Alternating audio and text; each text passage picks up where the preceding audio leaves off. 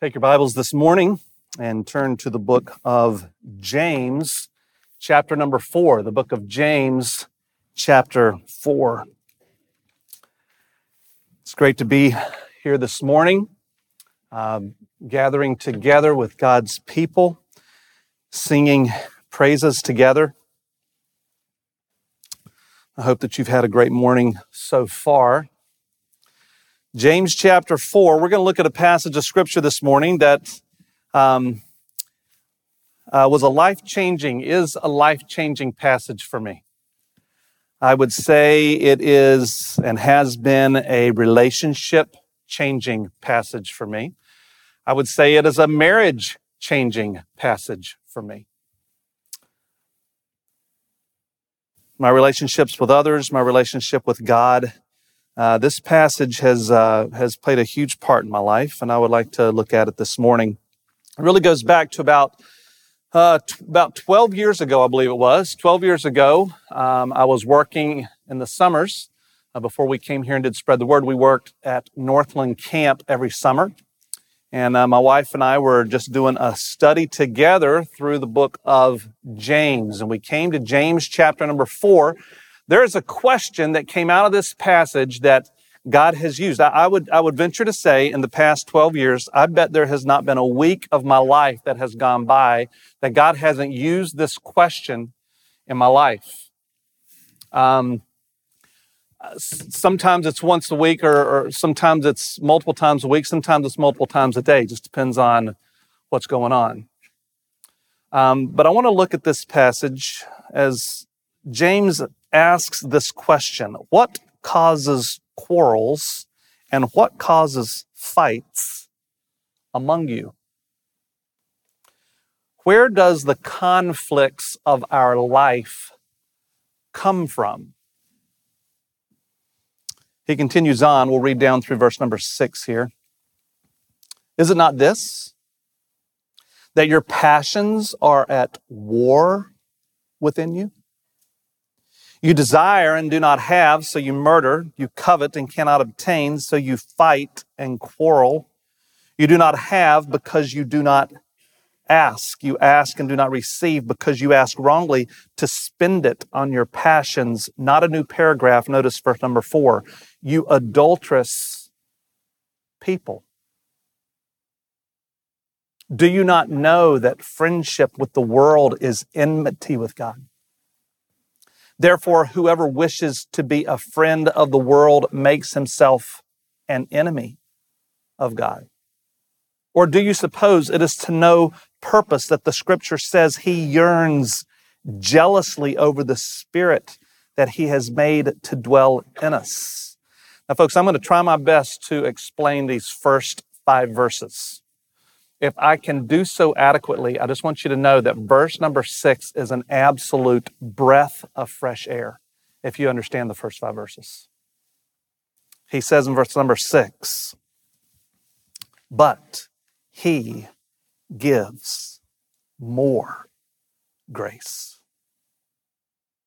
Therefore, it says, God opposes the proud, but gives grace to the humble.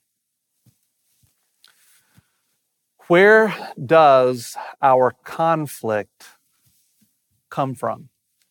Now, let's uh, categorize conflict for just a minute.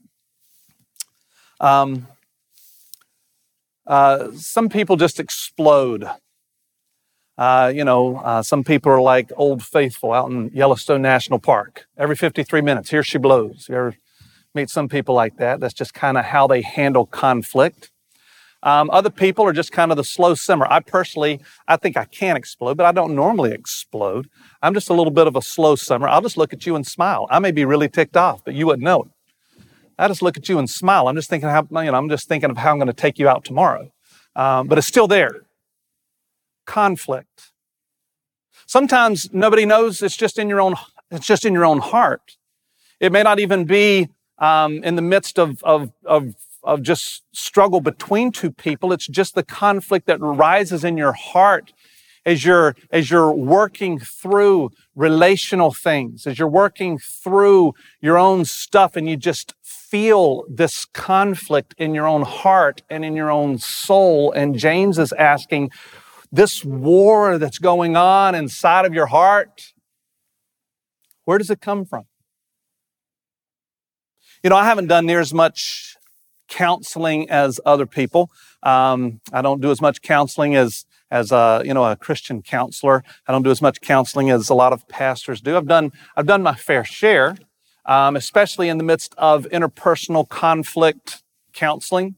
Um, but it's it's pretty amazing as you do counseling um, as you start to get involved in people's situations and you're finding out things and you're really trying to get to the, the heart of the matter. You're trying to get to the source. You're trying to get to the bottom of things. And you can say, you can ask some simple questions to party number, you know, party A. From your perspective, would you please help me understand in the midst of this conflict, what, in the midst of this conflict, what seems to be the problem? And party A will say, well, I'll tell you what the problem is. He's the problem.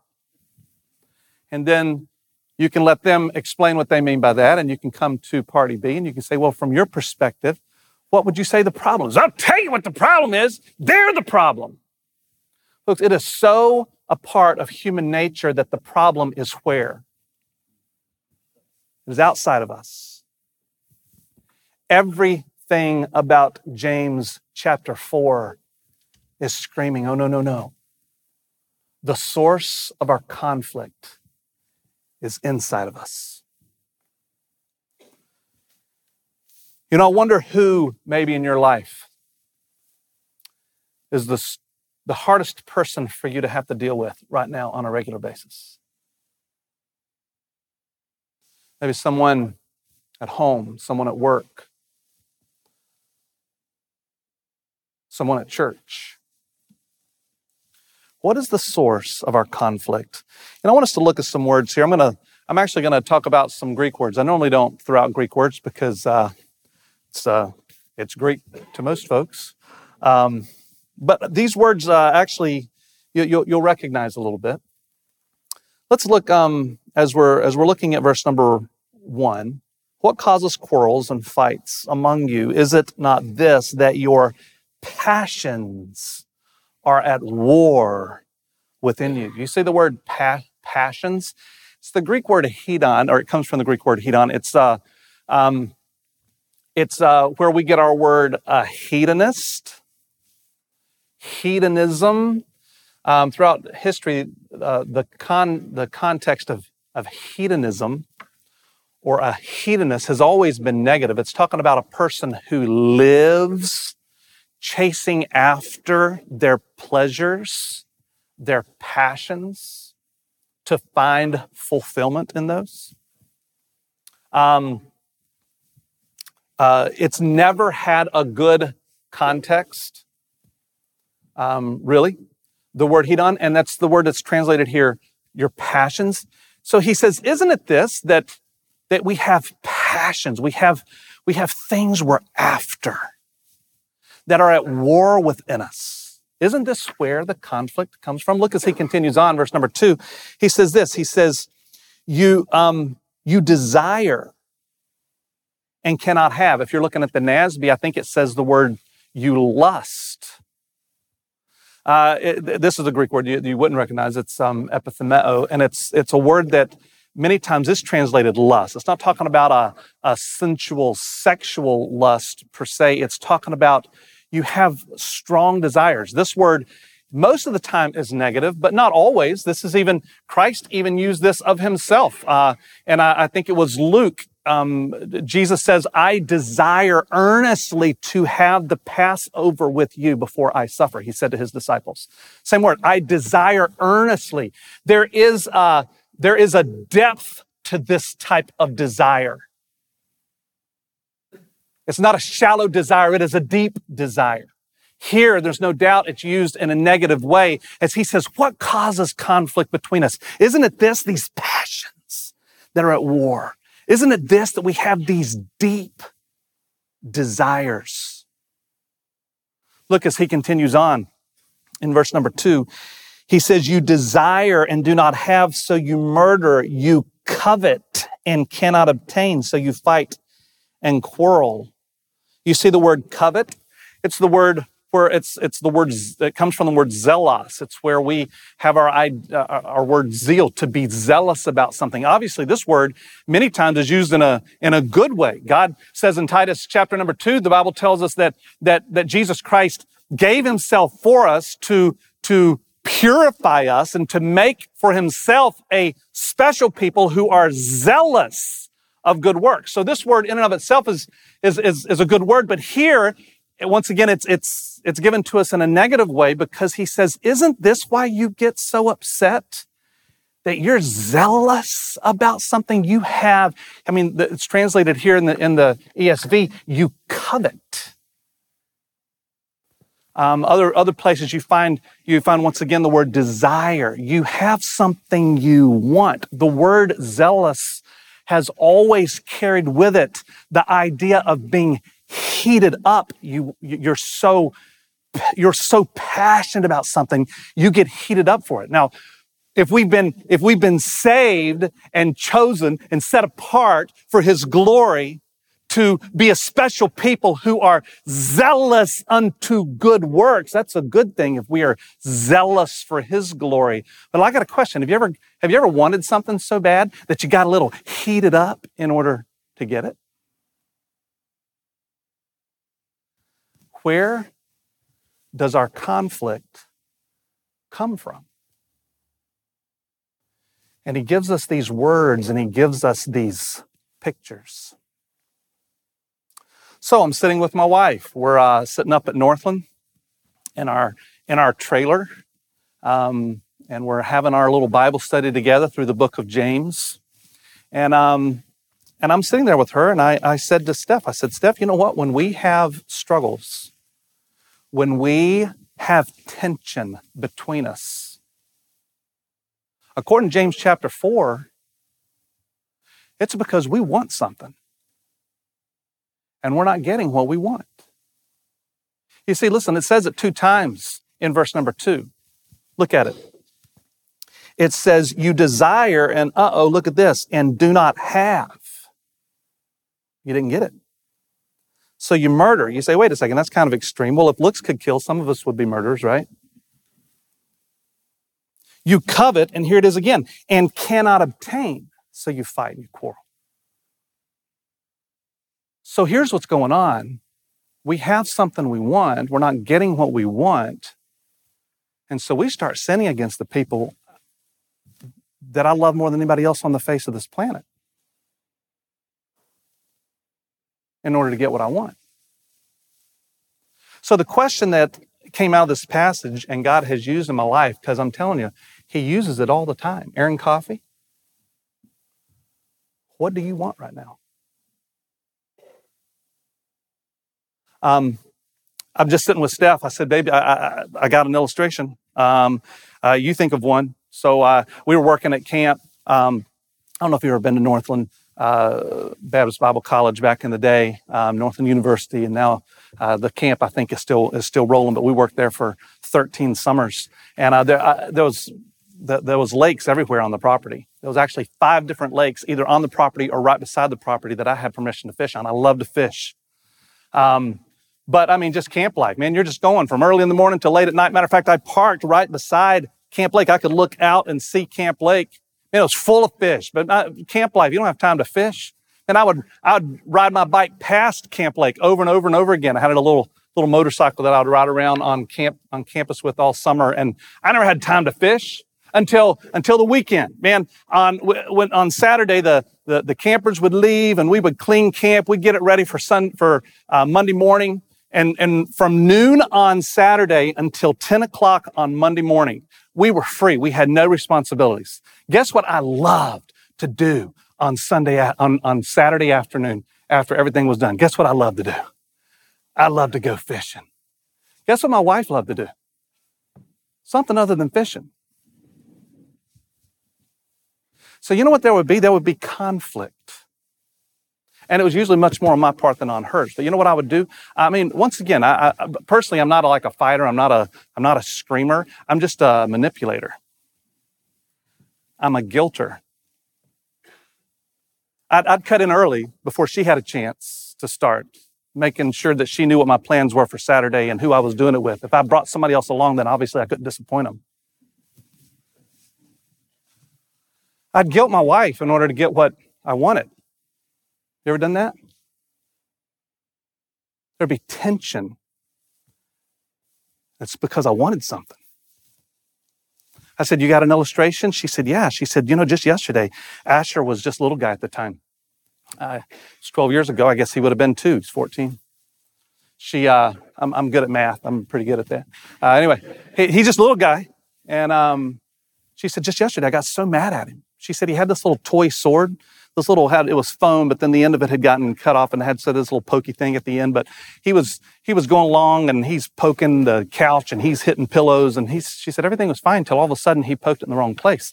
She said he poked it right into the vent. It went right into the vent on my dishwasher. She said, I just snapped. She said, I grabbed it from him. I took his little hand, I popped it. She said, he just obviously he fell apart.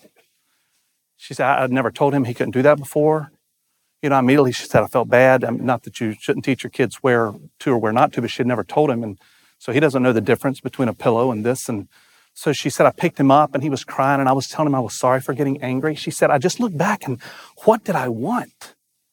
She said, it's not like I had this love affair with this piece of plastic and metal that is my, my dishwasher. She said, you know what, Aaron? And, and I'm telling you, she, she nailed it. She went, she went so to the core of what this whole passage is about. She said, Aaron, I have an idol of convenience. And he threatened it. And I got angry. She said, That dishwasher saves me hours. Um, I mean, I could go on. I got so many illustrations. I mean, I, am the best illustration I've got of all this uh, wanting to do supper for my family. Um, I, am cooking on the grill. I'm, uh, we're at my parents' house. I'm using dad's grill. It's not working. I didn't have the ingredients I need for my marinade. The grill's not slow. It's not getting hot enough. I'm picky. I, I want to be a blessing to my family. And it's just not getting hot enough and uh, and I'm, I'm I'm irritated, but I'm not letting anybody know. You know, I'm just smiling and grinning my way through everything. But I want to be a blessing. It's got to be just right. I'm picky. You know, I like it nice and done on the outside, and when you cut into the middle, it still kind of goes moo. You know, on the inside. I mean, that's how I like my meat. I'm picky about it, right? Finally, I get it ready. It's going to be okay. It's going to be okay. You know, Steph and mom and, and my sister, they're inside they're getting, we got all the family together and they're, they're getting a salad and potatoes and all this stuff. I come in, I got it all wrapped up. I come in, I want to be a blessing. It's ready. I come in. Everybody come to the table. The meat's ready. You know what I hear from the kitchen? Hey, put it on the table. Uh, the potatoes aren't ready. We'll be in in a few minutes. Folks, now listen just a second. The meat's ready. You know what I'm saying? I mean, potato schmotato, we don't care anymore, right? You don't go to a potato house and there's, and there's meat on the side. No, no, no. You go to a steakhouse and the potatoes on the side. And I don't say a word, you know, I'm not going to say anything. You know, I'm just, I'm just pacing back and forth while they're in there just talk, talk, talk, talk, talk.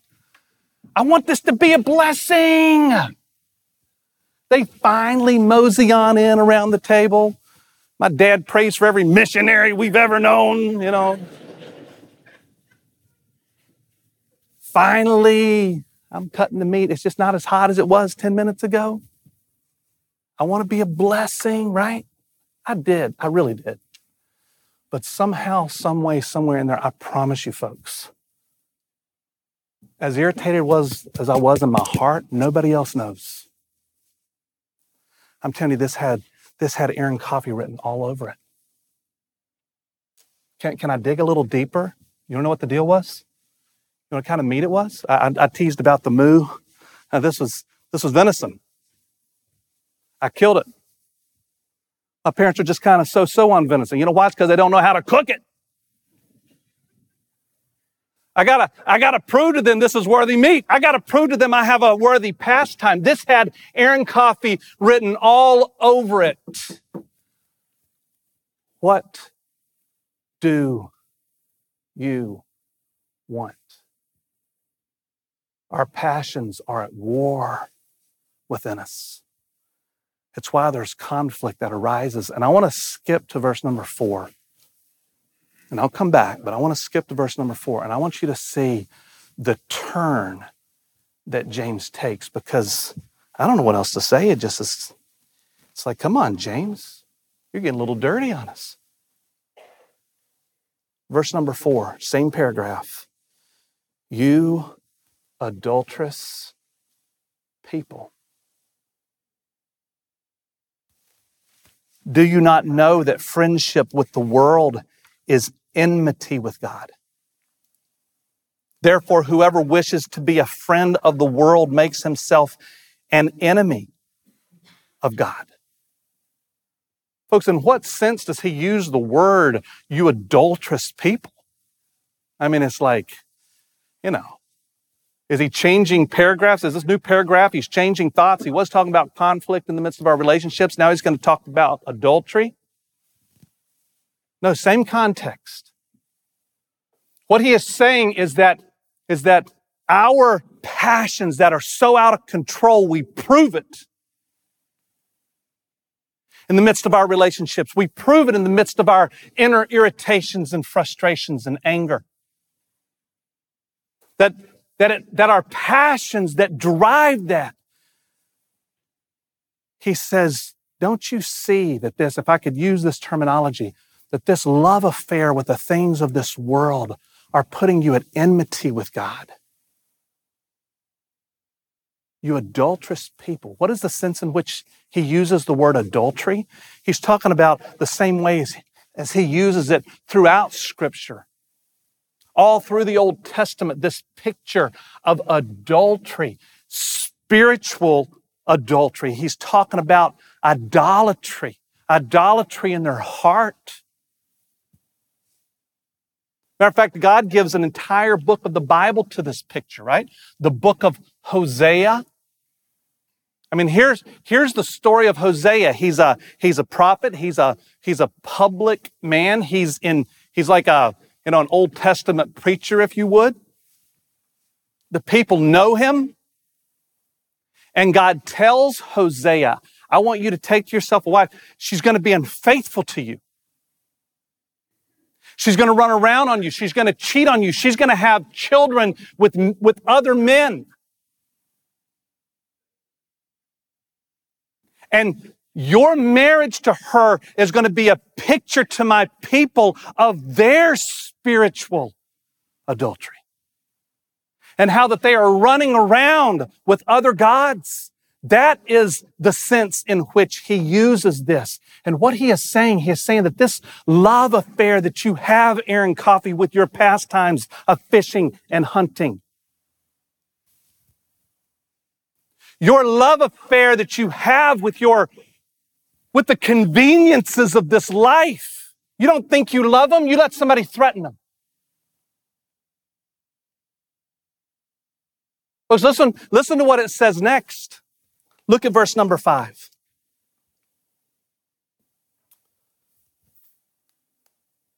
Verse number five says, Or do you suppose it is to no purpose that the scripture says he yearns jealously over the spirit that he has made to dwell in us? Now, there's, this is a hard verse, and there's a couple little ways that we can take this, but I think the overall picture of it to me is so, so clear. He brings up the jealousy of God. He brings up the fact that God said, I am a jealous God. At one point, God even says, My name is jealous. And he brings this up. And this isn't a direct quote. I believe this is a testimony of what we find throughout the Old Testament. That we have a God who is jealous for our affections. And what he is saying is that the, the, the way we struggle in the midst of our of our passions, in the midst of our pastimes, and in the midst of our pleasures, and in the midst of our conveniences, and in the midst of our in the midst of our lives, the way we have these inward struggles, they are nothing more than a, a window to show us really what's deep in our hearts of what we really and truthfully love and love most of all. And here's how I think we're supposed to take verse number six. God is saying, how come you don't love me with that kind of passion? Folks, we know how to be passionate. We know how to love things. God is saying, How come you don't love, love me with that kind of passion?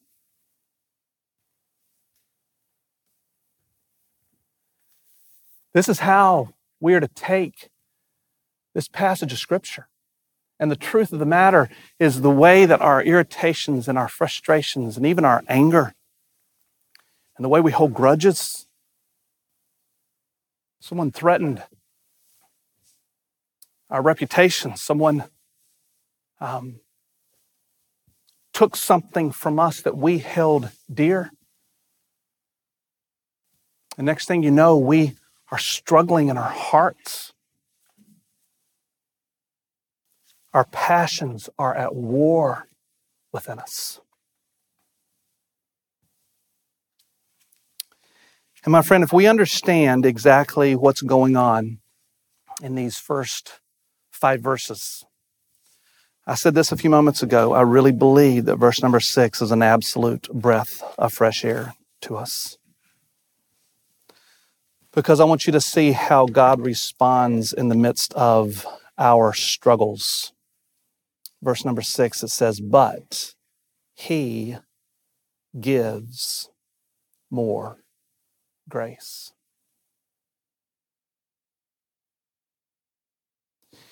In the midst of our sin, our sin abounds, but His grace abounds more. Aren't you thankful that His mercy is more? It continues on, says, Therefore, it says, God opposes the proud, but gives grace to the humble. You know, um, I'm so thankful that no matter how deep the rabbit hole of my heart, and I, it's like I, I, I think we I think I've barely scratched the surface of how deep it goes. But no matter how much I unearth as I continue on in my life to see the depths of my heart and how how I I so lean towards my own way and my own things. And there's such passions in my heart that are out of order. That no matter how deep it goes, His grace is sufficient and His mercy is more. Can I, can I give you a beautiful story of grace? Can we go back to the book of Hosea? The book of Hosea. Can I, uh, can I tell you where Hosea's wife ended up? In that culture because she had so um, become such an adulteress. People know it's not hidden. These children that she has had outside of her marriage with other men. Hosea's wife actually finds herself in that culture nothing more than a than a than, than a than a slave. She's She's in the slave quarters at the slave block waiting to be sold. In the book of Hosea, do you know what God tells Hosea to do? He says, Hosea, I want you to go down to the slave quarters. And with your own money, I want you to purchase your wife. And I want you to bring her back, but don't make her your slave you bring her back and you make her your wife once again. Folks, that is exactly what our God does. In the midst of our wandering, in the midst of our idolatrous hearts, we have a God whose mercy is more. We have a God whose grace is sufficient. We have a God whose grace is greater. And He continues and continues and continues to bring us back. You know, how is it that we are to respond? You know, I, I, I won't take the time to go all the way through the rest of the passage, but really it continues down through verse number 10. And I believe he gives us just, um, I, I think, one of the most beautiful passages there is about repentance. Repent. Repent. Turn back. Listen to what it says.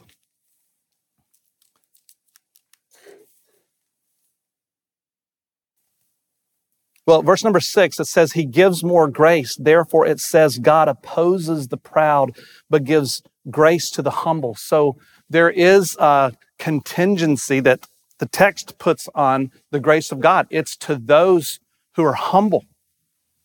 What does it look like to be proud? Is to say, well, no, I'm still going to keep saying it's their fault. I'm going to keep pointing outside of me as to why there's tensions. I'm going to keep pointing outside of me as to why there's conflict. He says that His grace comes to those who are humble. And actually, what comes to those who are proud is actually His resistance.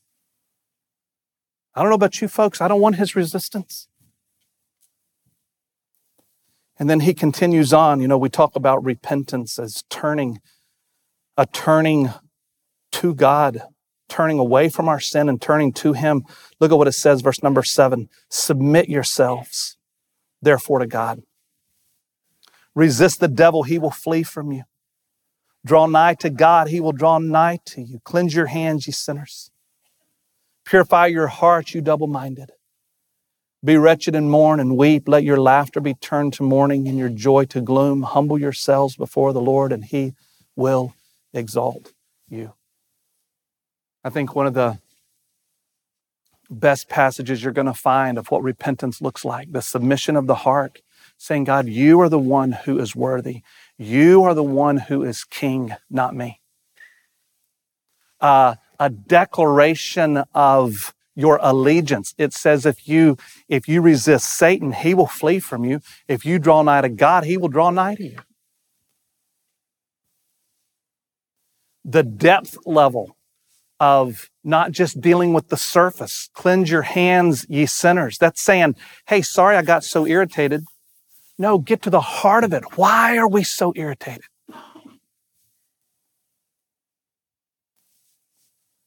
Don't just cleanse your hands, you sinners. Purify your hearts because at the core we're double minded. The word double minded means that, that, that, that, we're split in our devotion. Sure, we want to be a part of God and, and what He's got going on, but I really want to make sure I look out for myself too.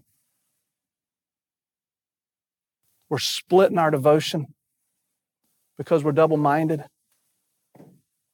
He says, cleanse your hands, sure, but purify your hearts. And then this attitude of brokenness over our sin as we come to God. Um, folks, may God continue to do His work in us. May He continue to help us live for what we were created for. We were created to live for Him and His glory. But so many times we have our own kingdoms that we are so invested in and we so look out for we have our passions, we have our pleasures, we have our possessions, we have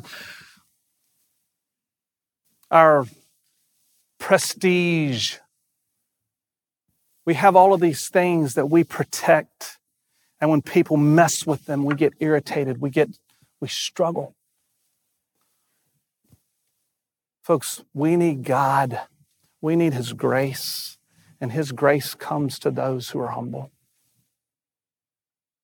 You know, one of the things that I think is, uh, well, one of the interpretive challenges of the book of Hosea is it really sounds like, and I really believe, I mean, I tend towards this being the case. It really sounds like he doesn't say, hey, take to yourself this bride, but just so you know, I know she is a, a, a, a good, pure, chaste bride now, but she's going to turn. He says take to yourself a wife of harlotry. And the reason why that's a struggle is because God has told us not to be unequally yoked together with someone who is would be an unbeliever. And, and basically, You know, it's, it's, is God telling him to take to himself a wife who, who already is a harlot? Um, and it's a struggle, but the whole picture of Hosea is pointing towards God and his love and faithfulness. The, the book of Hosea actually isn't about the unfaithfulness of the people. It's actually a book about the faithfulness of God.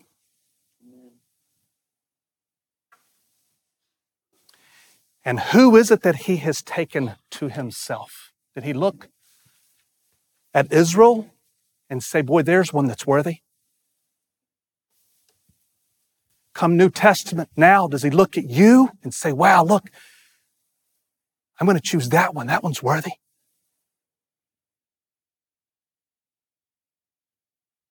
Folks, he knows our hearts so tend to struggle.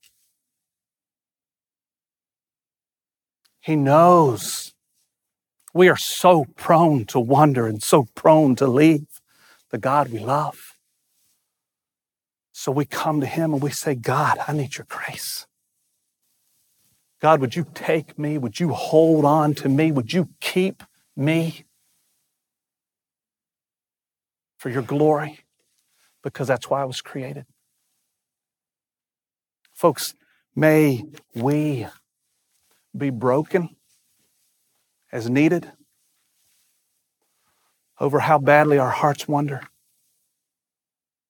And may we come to Him, turning to Him, submitting to Him, humbling ourselves before Him. Not just cleansing our hands, but purifying our hearts.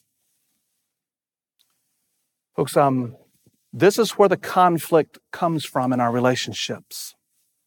But at the same time, it's a window into our souls to see really what's going on in our deeper relationship, our relationship between us and God.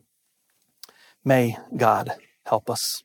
Let's pray. Father, we come to you. Lord, we do need you so desperately. We know that we struggle.